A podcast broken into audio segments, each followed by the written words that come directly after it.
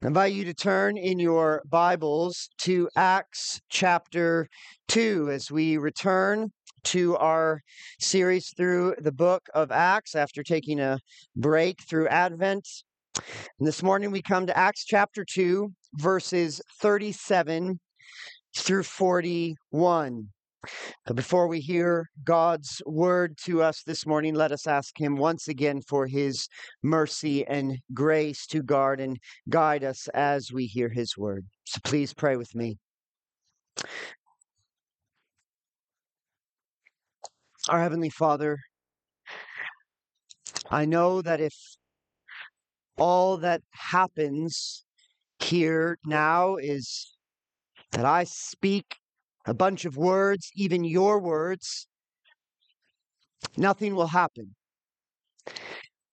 So I ask that as I preach your word and as we hear your word, your Holy Spirit would come upon us, would work within us, and would cut us to the heart, that we might respond to this gospel that we hear. Have mercy upon us, we ask in Jesus' name. Amen. Hear now the word of the Lord to you this morning from Acts chapter 2, verses 37 through 41. Now, when they heard this, they were cut to the heart and said to Peter and the rest of the apostles, Brothers, what shall we do? And Peter said to them, Repent and be baptized, every one of you, in the name of Jesus Christ, for the forgiveness of your sins, and you will receive the gift of the Holy Spirit. For the promise is for you and for your children and for all who are far off, everyone whom the Lord our God calls to himself. And with many other words he bore witness and continued to exhort them, saying, Save yourselves from this crooked generation. So those who received his word were baptized, and there were added that day about 3,000 souls. This remains the holy inerrant, authoritative, and sufficient word of our God. You read your Bible. You, as you are about to do, listen to a sermon. What then? What do you do now? Have you ever asked yourself that question? I hope so, because it, it's a very good question to ask. In fact, this is the exact question that the Jews ask after hearing Peter preach on Pentecost. For on Pentecost morning, we know 120 of Jesus' disciples were gathered, and as they gathered, the Holy Spirit came upon them, and they began proclaiming the mighty works of God in foreign languages they had never learned. And the Jews in Jerusalem, who had gathered from all over the world for Pentecost, heard the disciples, understood what they were saying in their native tongues, and they asked, What, what does this mean? What is going on? And so Peter stood up and he preached, explaining to them what this experience meant. From Joel chapter 2, he explained that this meant God's promised Holy Spirit had come, inaugurating the new age and new covenant. From Psalms 16 and 110, he explained that all of this was confirming that the Jesus God had raised and who had ascended to heaven was both Lord and Christ. And so, in light of this word, the hearers ask, What do we do? And we should ask that same question. Because the gospel always demands our response. And Peter gives two answers to the Jews' question. You see this in verse 38. What do we do? He says, You repent and be baptized. Today, we will consider just the first answer repent. Next week, we're going to look at the very same text and we'll consider his other answer be baptized. But before any of this, we should ask what prompted the Jews to ask this question. And Luke tells us in verse 37 Now, when they heard this, they were cut to the heart. They asked the question because they were cut to the heart. The preached word did not just go in one ear, out the other. They didn't hear it as, oh, this is some interesting information, or, oh, this, this guy is pretty entertaining when he gives speeches. As Peter preached, the word struck them. It cut them like a two edged sword. Their conscience was pierced, their soul was pained.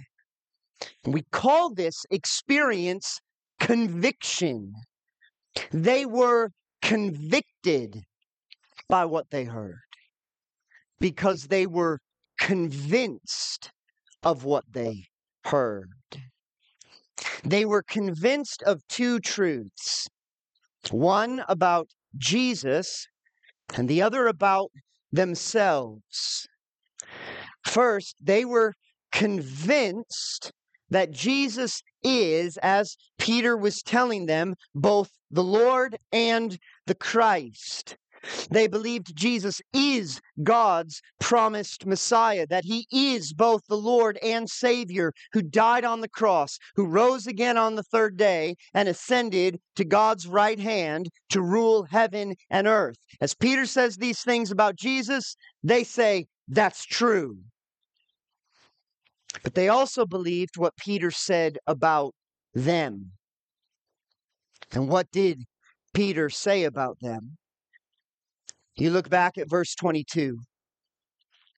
Men of Israel, hear these words Jesus of Nazareth, a man attested to you by God with mighty works and wonders and signs that God did through him in your midst, as you yourselves know. This Jesus, delivered up according to the definite plan and foreknowledge of God, you crucified. Again, in verse 36, Peter says, Let all the house of Israel therefore know for certain that God has made him both Lord and Christ, this Jesus whom you crucified. They were convinced that Jesus is Lord and Christ. When Peter raised the sword of the gospel into the air, the, the blade gleamed with the light of Christ's glory. But as we know, that sword has two edges. And the second edge cut them with the reality this glorious Christ you killed. You didn't believe him when he came to you. You rejected him in unbelief. For the gospel always reveals the glory of Christ and it always reveals our sin against this Christ.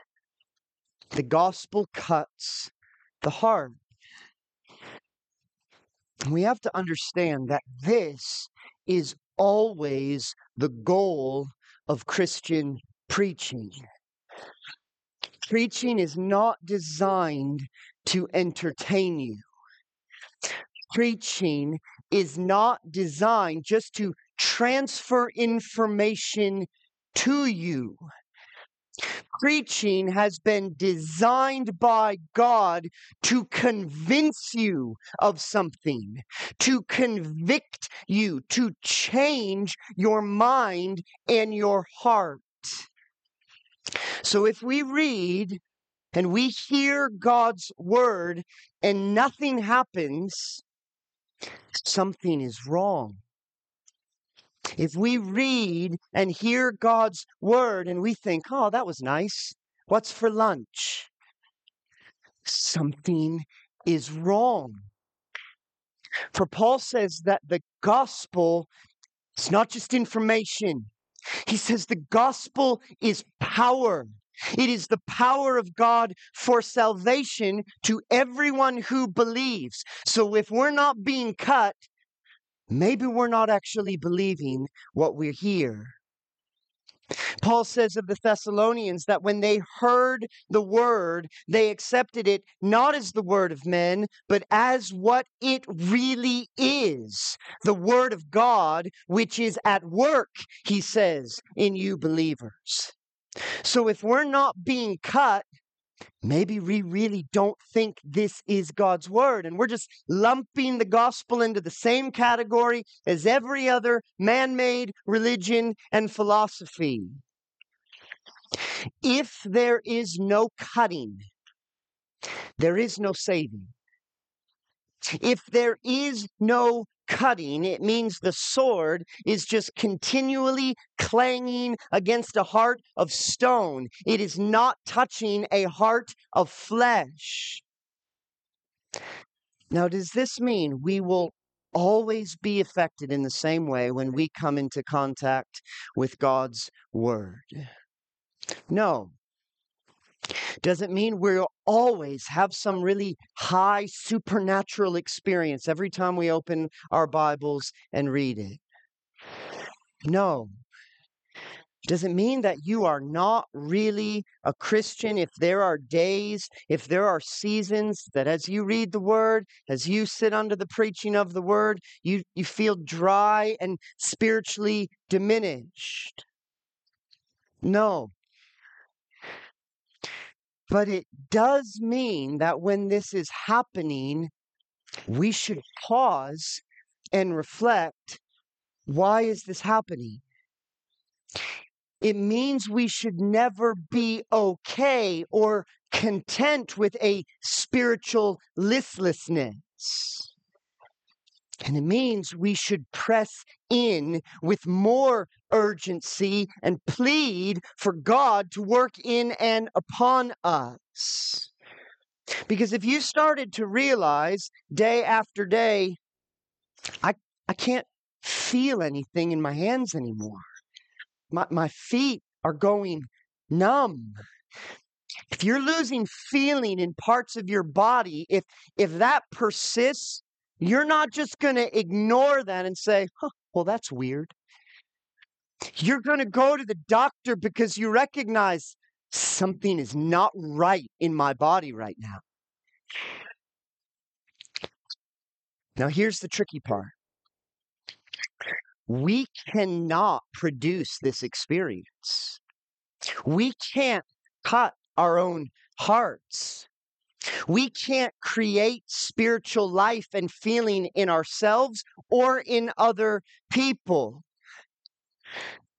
I can't actually convict you when I preach. I can say the words, I can't create the supernatural experience. Paul also says of the Thessalonians, our gospel came to you not only in word, but also in power and in the Holy Spirit and with full conviction. But that last part is not what Paul could do. He could speak the words, the power, the spirit, the conviction, that was outside of his control. So we can read, we can preach, we can hear the word, but we can't supply the power and the conviction. That is the Spirit's domain.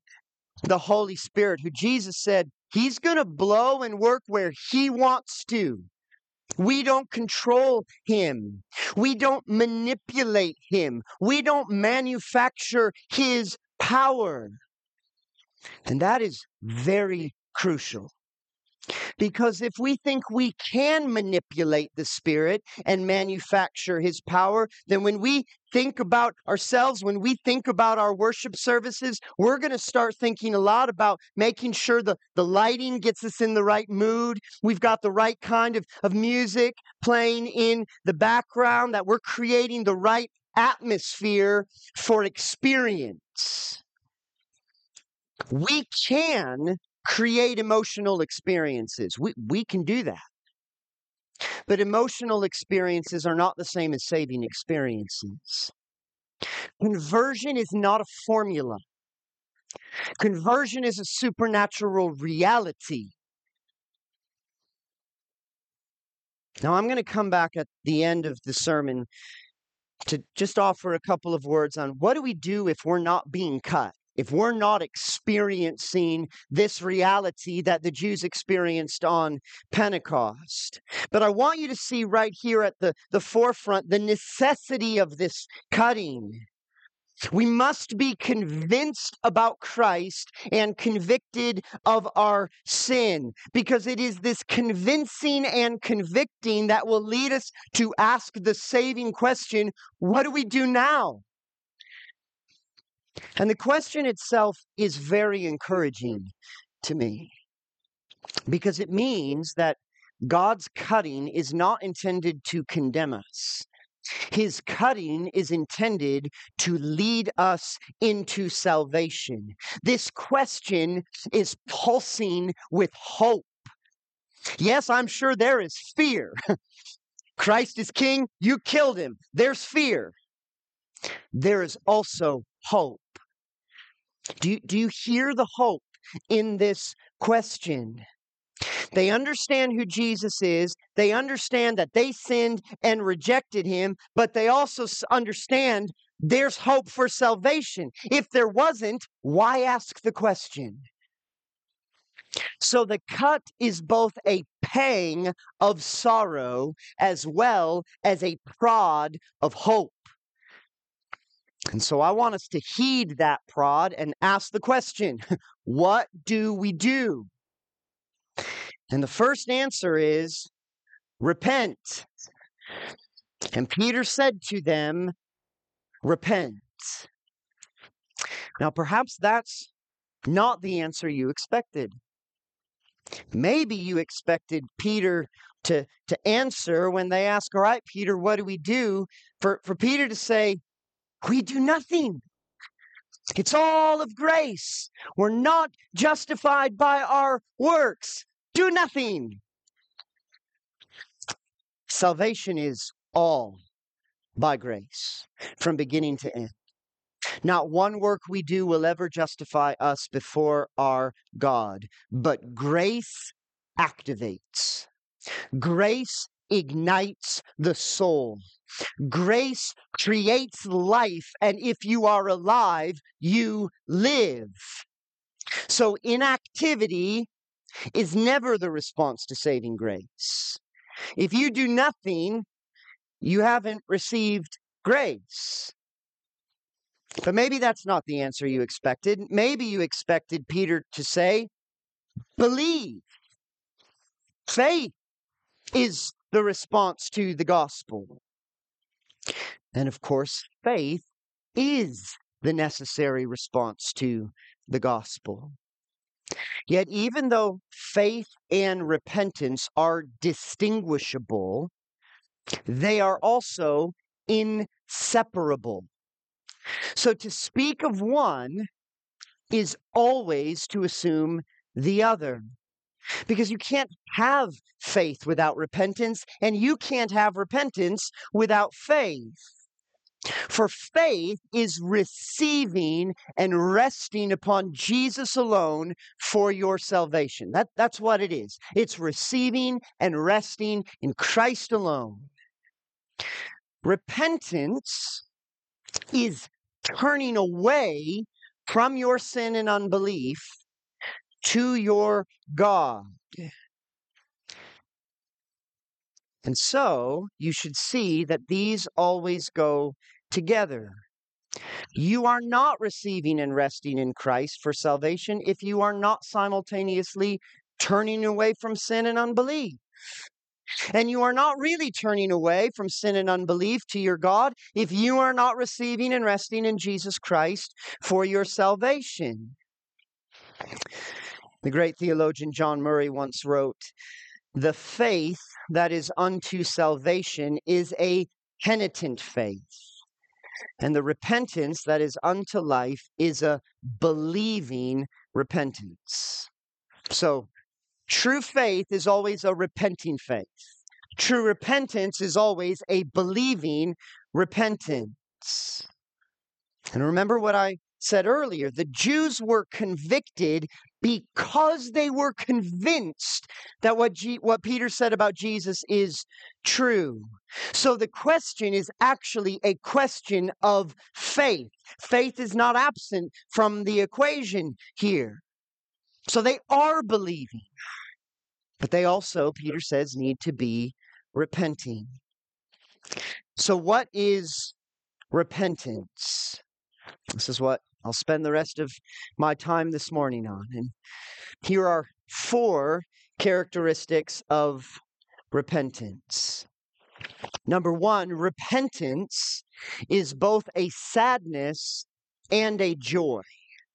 It is both a sickness and a healing.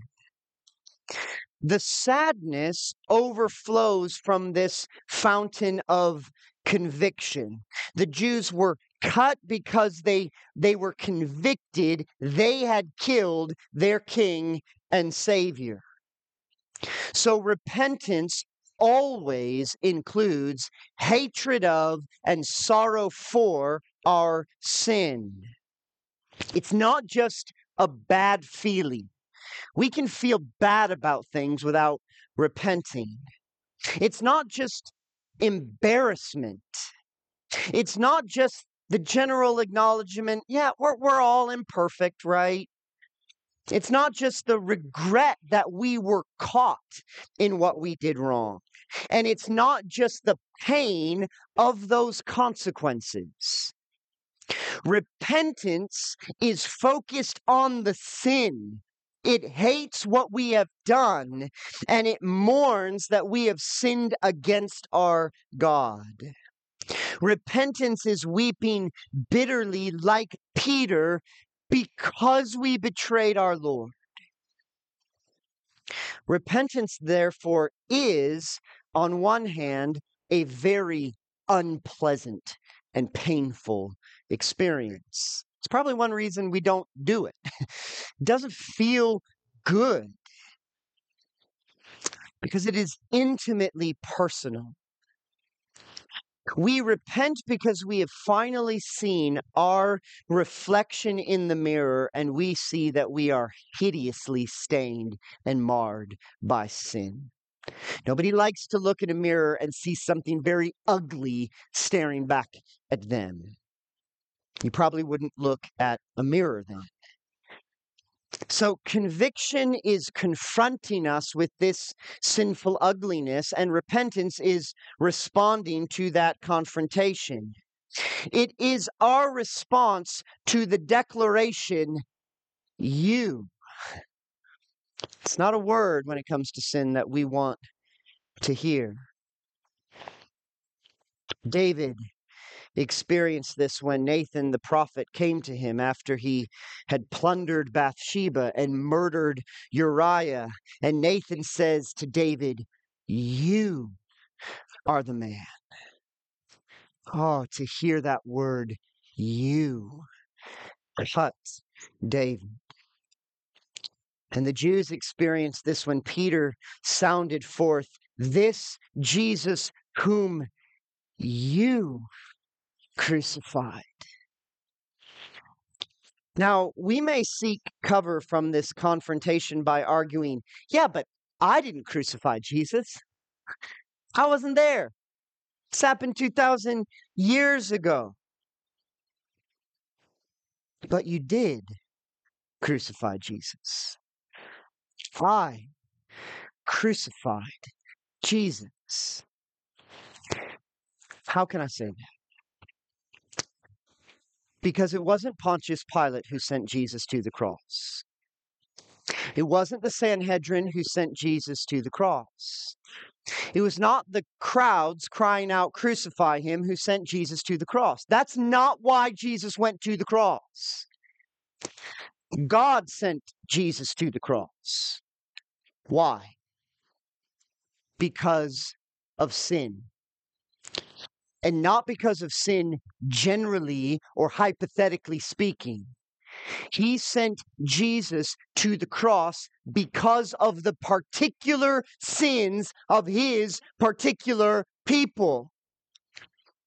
He sent Jesus to the cross because of my sin and because of your sin. So if there was no sin, there was no need for the cross. Therefore, when Peter says you, he's not just speaking to the Jews in the crowd. Peter includes himself in that you. Peter knew this pain of conviction.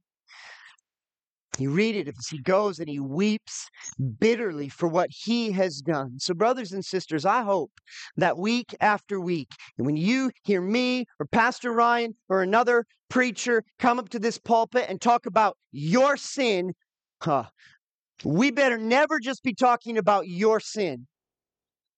Said it before, I'll say it again. The first person in my mind and heart when I preach to you is me. Your sin is not greater than my sin.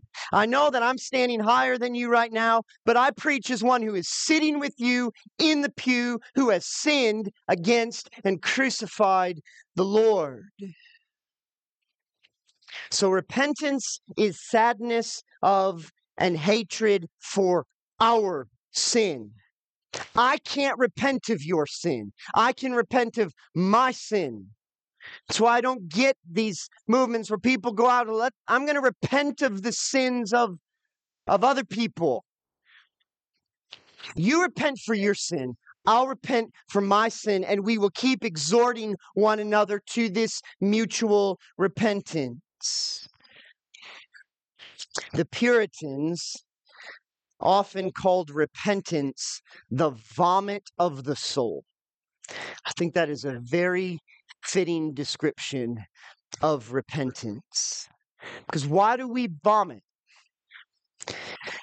I know a lot in the church over the last month, including my family, has had intimate experiences with this activity. Why do we do it?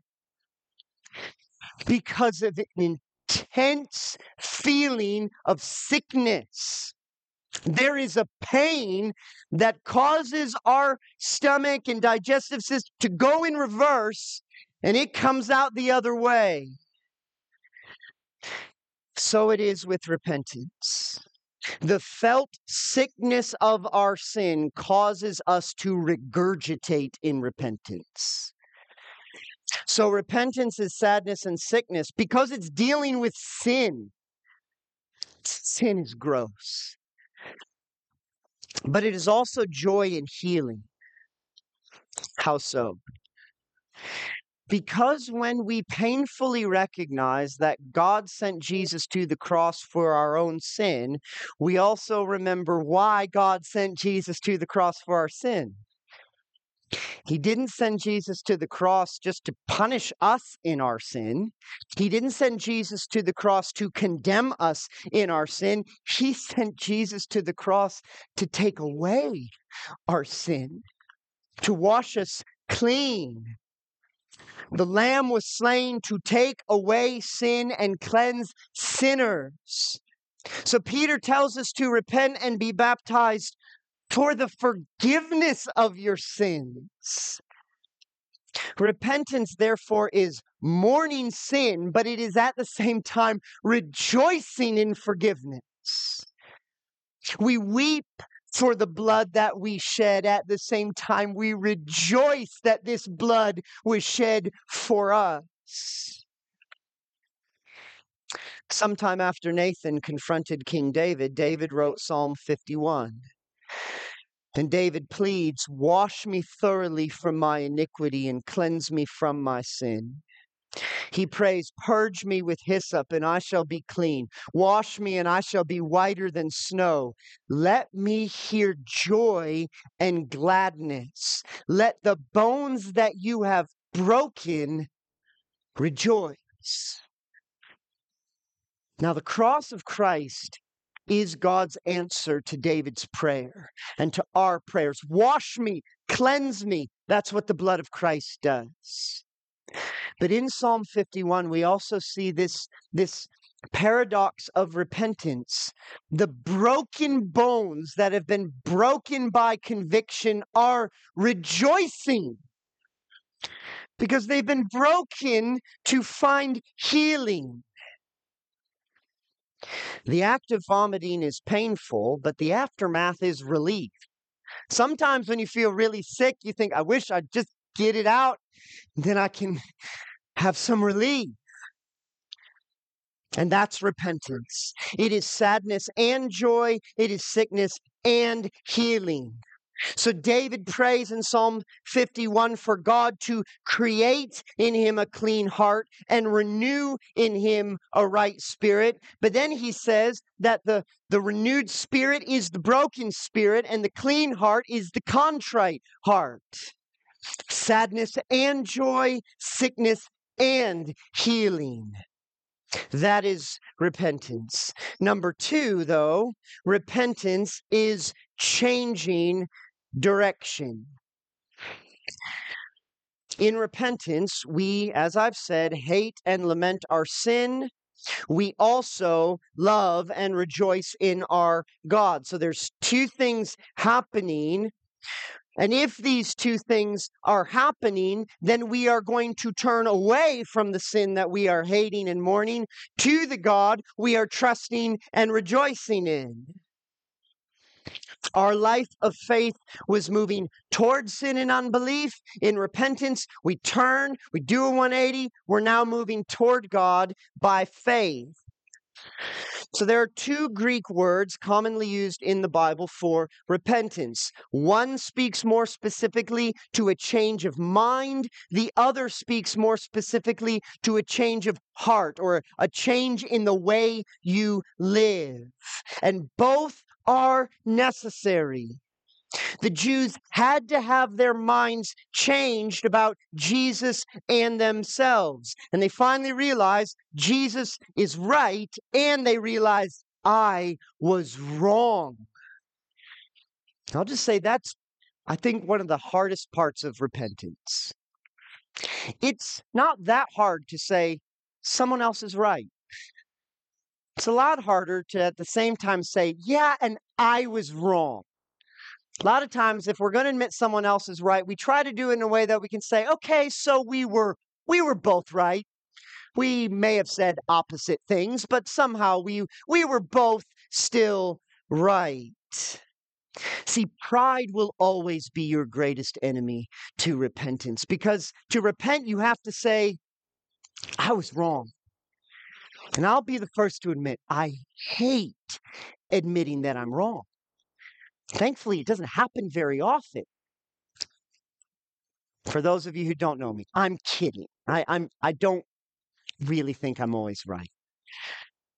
My oldest daughter and I are still having an argument because neither one of us will admit that we were wrong. It's been going on for years. It has something to do with snakes and whether they how they give birth. I don't remember what it is, but we we won't admit that we were wrong. And in case you're wondering, I was right. But it's not enough to just change your mind and admit, I'm wrong. you then actually have to change your way. Leandra and I were recently over uh, holiday break. We attended a, a wedding. We were in Ann Arbor, which I hate being in Ann Arbor, but we were there. And on the way at one point i i was supposed to turn right or was supposed to turn left. I turned right. I was going now the, the wrong direction and i pretty quickly realized i'm going the wrong way. Now that's important. But if I keep driving that way, I'm still going to end up lost. So it, it was important that I admitted I was wrong. If you don't admit you're wrong, you're just going to keep driving the wrong way. But the second part is you, you got to turn the car around. Now, of course, I did that blaming Google Maps of, oh, they, they messed me up. It wasn't my fault. It was my fault. I just turned the wrong way. It's not enough to admit you're wrong. You actually have to turn around. And when the Spirit convicts us of sin, He is essentially setting up wrong way signs in our hearts. When you get on a highway, there's usually a wrong way sign because one way people are getting off the highway and one way people are getting onto it. And if you turn into the wrong lane, then you are headed towards a head on collision. And you are not safe from that until you turn around. So it is with sin. See, sometimes we think salvation is just generally admitting that we're sinners, but then we just keep driving towards our sin. As if, okay, yeah, I just have to admit I'm a sinner. Then I can just do whatever I want because God, He has to forgive. That's just what He does. But salvation is not, again, like driving in a car towards a cliff and saying, you know what, I'm just going to keep driving towards this cliff. And if I drive off, well, God will just make my car fly or something. It's just what He's got to do. Salvation is not God making cars fly when you drive off a cliff. Salvation is God supernaturally convincing the driver you're heading towards a cliff and getting you to turn around. That is what the Spirit is doing when He cuts us. True repentance changes the direction of your life. Now, this doesn't mean you never sin again. It just means now as you continue to fight sin, you're doing it moving towards God instead of away from God. You're still going to hit potholes. You still might swerve. You, you still might make some wrong turns along the way, but you're moving in a different direction. That's what faith and repentance are doing. So, we are not repenting if conviction never strikes home. If no matter what people say or point out, we're always deflecting attention away from our sin, defending our sin, explaining away our sin, hiding our sin, or blaming others for our sin, and stubbornly continuing in it, we are not repenting. If it is impossible for you to actually be convicted, you are not a Christian. Christians are regularly convicted, and we keep repenting. Which brings me to number three repentance is both decisive and ongoing. Christian conversion is a decisive moment in time. There is a moment, even if you're not aware of it, when you have moved from unbelief to belief, from darkness to light. The car is now driving in the opposite direction. However, you have to now keep driving in that new direction. So Christians are sanctified. We have been moved from outside of Christ into Christ, but we are also still being sanctified, meaning we are now, by God's Spirit, continually being conformed to look more and more like Christ. When we worked through Hebrews, you remember Hebrews 10:14, for by a single offering he has perfected for all time those who are being sanctified. Something once for all has happened, something ongoing is happening. So on the cross, Jesus atoned for sin, he washed it away, and he has taken it away. However, until Christ returns, we still sin. That's why John says, if we say we have no sin, we deceive ourselves and the truth is not in us. And then he says, if we confess our sins, he is faithful and just to forgive us our sins and to cleanse us from all unrighteousness. So we're cleansed. We're still being cleansed. We're forgiven. We're still being forgiven. This is what I mean when I say repentance is decisive and ongoing. We change direction, but now we keep going in that direction and we have course corrections along the way. Both of our cars now have that lane notification system where if you start veering out of your lane, it alerts you, and sometimes it actually veers your car back into the lane. And that is what the Holy Spirit continues to do for us. We keep confessing, we keep trusting. Again, John Murray is helpful when he says, And just as faith is not only a momentary act, but an abiding attitude of trust and confidence directed to the Savior, so repentance results in constant contrition. The broken spirit and the contrite heart are abiding marks of the believing soul. It is at the cross of Christ that repentance has its beginning, it is at the cross of Christ mm. that it must continue to pour out its heart in the tears of confession and contrition. In other words, when you come to faith in Christ, you now come to the foot of the cross. But you don't leave the cross. You keep coming back to the cross day after day to receive the same salvation that is yours. Fourth and finally, repentance is a gift. Like faith, repentance is something that we do. We are active in faith, we are active in repentance. This is why the Jews ask, What shall we do? And Peter says, Repent. It's something you are responsible for. Yet at the same time, we must understand that faith and repentance are gifts of God's grace. They don't earn us salvation, they're gifts of salvation. God commands us to repent. God also gives us the repentance that he commands. So here we hear Peter command the people, repent because there is no salvation apart from repentance. Yet listen to how Luke describes repentance elsewhere in Acts. In Acts chapter 3, verse 26, we read, God, having raised up his servant, sent him to you first to bless you by turning every one of you from your wickedness. So we turn because God turns us. Or Acts chapter 5, verse 31. God exalted him at his right hand as leader and savior to give repentance to Israel and forgiveness of sins. So God gives repentance. And Acts 11, verse 18. And they glorified God, saying, Then to the Gentiles also God has granted repentance that leads to life something we do, it is also something God grants. That's why I love how the Westminster Shorter Catechism begins its answer to the question, What is repentance unto life? And this is very key.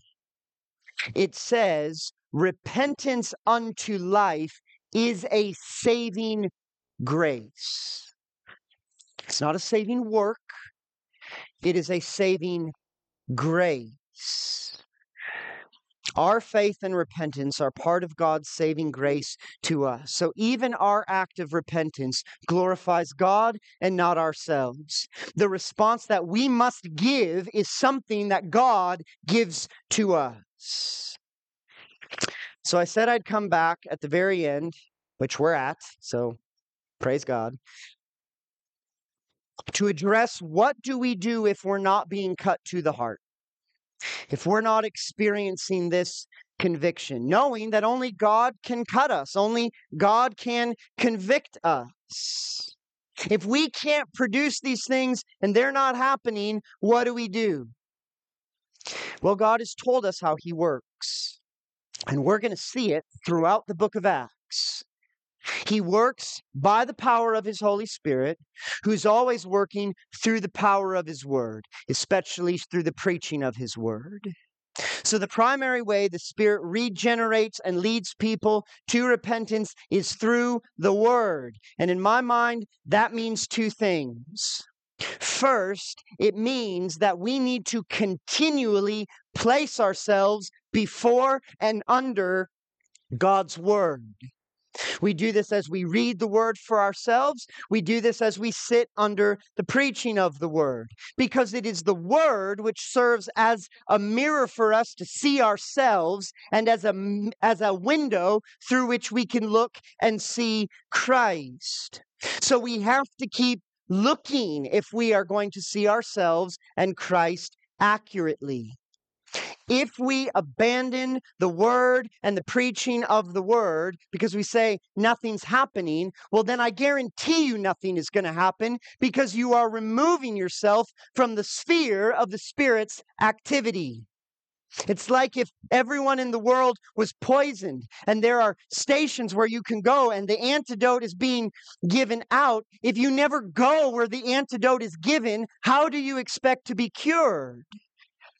And Paul says that faith comes from hearing and hearing through the word of Christ. So if nothing is happening, keep listening to the word. And second, acknowledging God's sovereignty and salvation. This means we must keep praying and asking God to do what only He can do, not only for ourselves, but also for others. We must be mm. like Jacob as he wrestles with God, saying, I will not let you go until you bless me. We must be like the persistent widow in Jesus' parable who keeps going back to the judge until he gives her what she asks for. And Jesus says he tells this parable so that we would always be praying and never losing heart.